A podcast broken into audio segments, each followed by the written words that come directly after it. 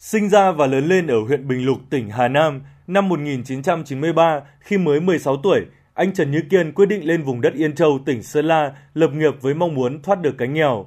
Anh đã cùng bạn bè rong ruổi khắp các bản làng của huyện Yên Châu, nhận làm thuê người mộc, dựng nhà cho người dân. Sau vài năm tích cóp được chút vốn, anh quyết định mua đất để trồng ngô, khoai sắn. Anh Kiên cho hay, mấy năm canh tác, bản thân anh nhận thấy làm ngô khoai sắn vừa vất vả mà hiệu quả kinh tế không được bao nhiêu. Sau một thời gian thì tôi thấy nếu mà cứ đi làm thuê mãi thì không bao giờ giàu được. Và nếu mà cứ đi trồng ngô, trồng sắn thế này thì đến bao giờ mới có hiệu quả kinh tế. Mới đầu tôi mới nghĩ ra câu chuyện là đi nuôi lợn. Nuôi lợn để thứ nhất là tạo công ăn việc làm cho gia đình. Thứ hai là tôi lấy cái chất thải đó để tôi bón cho cây. Vừa xử lý môi trường mà lại vừa chăm được cái cây tốt. Thế là tôi thấy hiệu quả nó rất là cao.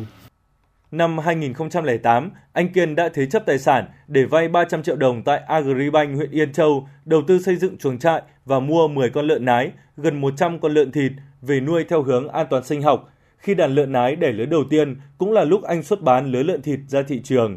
Khi ấy, sau khi trừ chi phí, anh đã thu lãi gần bảy trăm triệu đồng. Tiếp đà thắng lợi, anh dùng số tiền lãi tái đầu tư để tăng đàn lợn nái lên bốn mươi con và năm trăm con lợn thịt. Lứa tiếp theo đã cho lãi một phẩy năm tỷ đồng.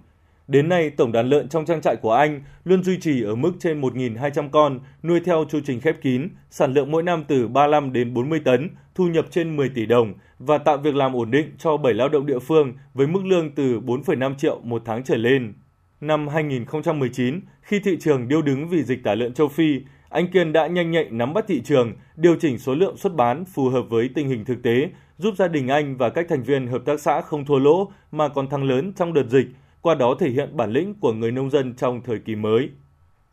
Vào đầu năm hai nghìn không trăm mười chín, là hôm đó là tôi có xem trên báo chí thông tin ấy, là bên bên bên sân bay của của Đài Loan ấy, là người ta phát hiện được một cái, cái, cái hành khách mang một cái mẩu bánh mì, bên đó là người ta test là có cái cái dịch tả châu Phi. Thế là tôi thấy thế là tôi thấy không không bất ổn rồi.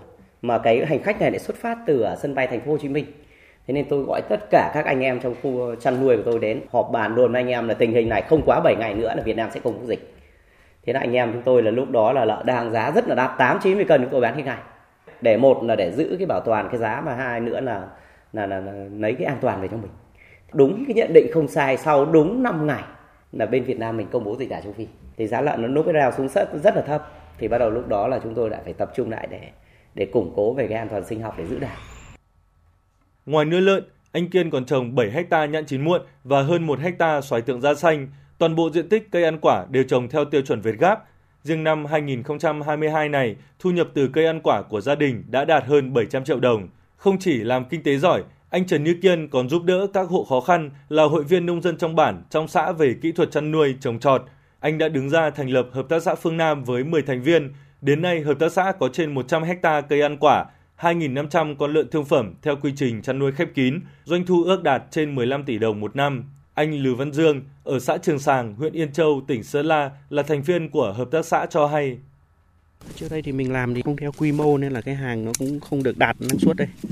Bây giờ vào theo hợp tác thì mình cùng đội thì làm thì nó vào quy hoạch quy mô nên hàng nó cũng vẫn đạt hơn và năng suất cao hơn đấy. So với cái mình chưa chưa làm ấy, thường thường đầu ra thì như trước kia thì mình phải tự tìm, còn bây giờ thì thương lái nó vào tận vườn mình mua. Bây giờ mình cũng khá yên tâm về trồng nhãn này rồi. Bằng sự nỗ lực, dám nghĩ, dám làm và trở thành nông dân tỷ phú, nhiều năm liền anh Trần Như Kiên được các cấp, các ngành tặng bằng khen, giấy khen về thành tích sản xuất, kinh doanh giỏi, giúp đỡ hội viên nông dân xóa đói giảm nghèo và tạo việc làm cho nhiều lao động địa phương. Năm hai nghìn không trăm hai mươi mốt, anh được bầu chọn là một trong sáu mươi ba gương mặt nông dân xuất sắc nhất Việt Nam.